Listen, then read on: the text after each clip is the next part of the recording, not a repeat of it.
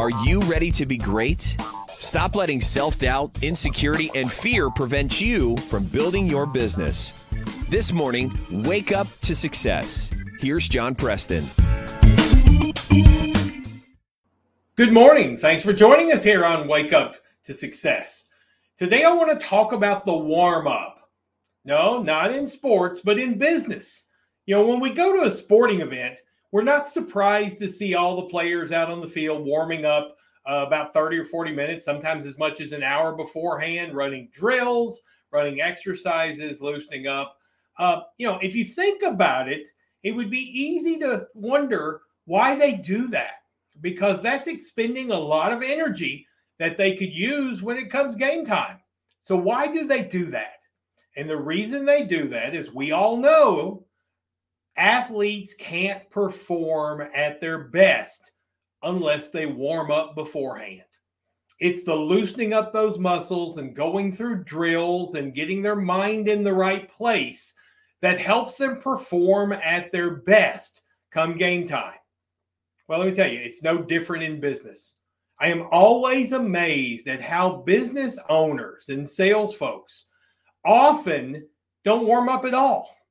I will watch people who are trying to reach out to a new customer, to bring a new customer on board with their business to help grow their business, who will be on the phone with another conversation right up until just before they meet the customer.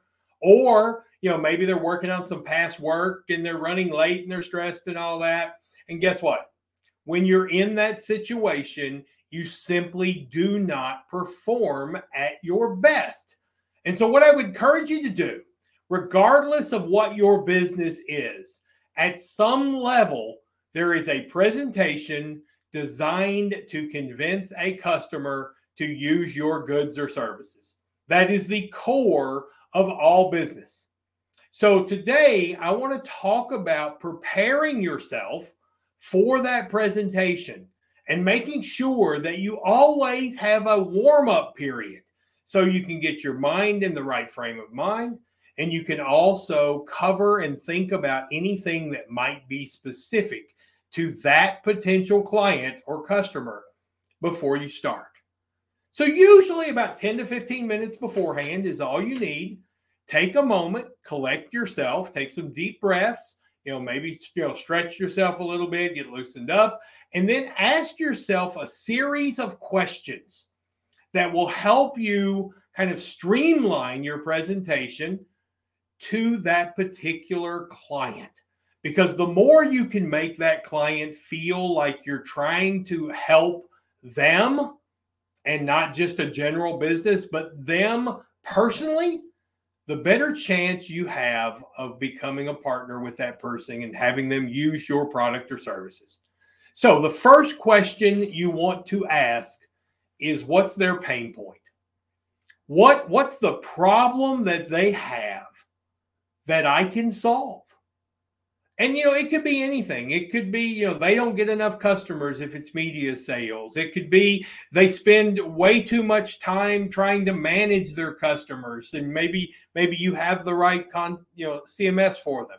Or whatever it is. There has to be a pain point that makes them consider using your product. So once you identify that pain point that you can help with, then take a few moments to think about specifically, not generalities, but very specifically what you are offering that will help that pain point. What will make their life and their business better if they become a customer of yours?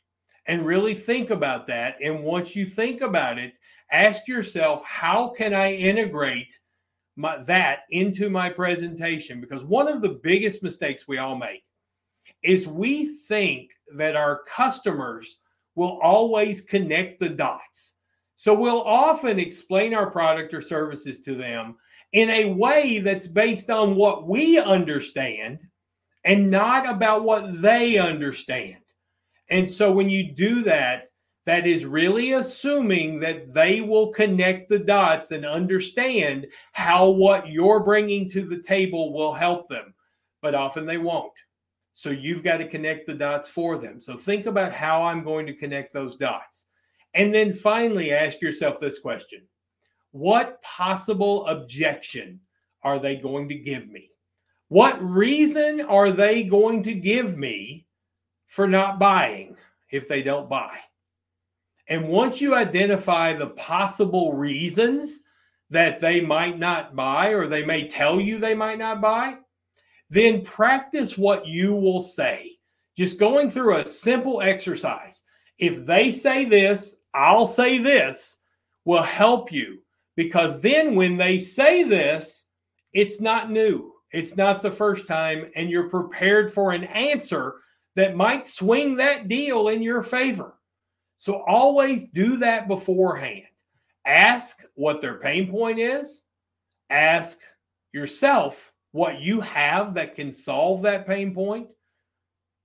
Plan how you're going to present that and incorporate that into the presentation. And finally, anticipate the objections and then practice your response. And you will find your closing percentage start to creep upward because, like all athletes, you're taking that time beforehand to warm up and be ready for the big game so that when the time comes, you're able to pr- produce your best performance to get the best results possible for your business.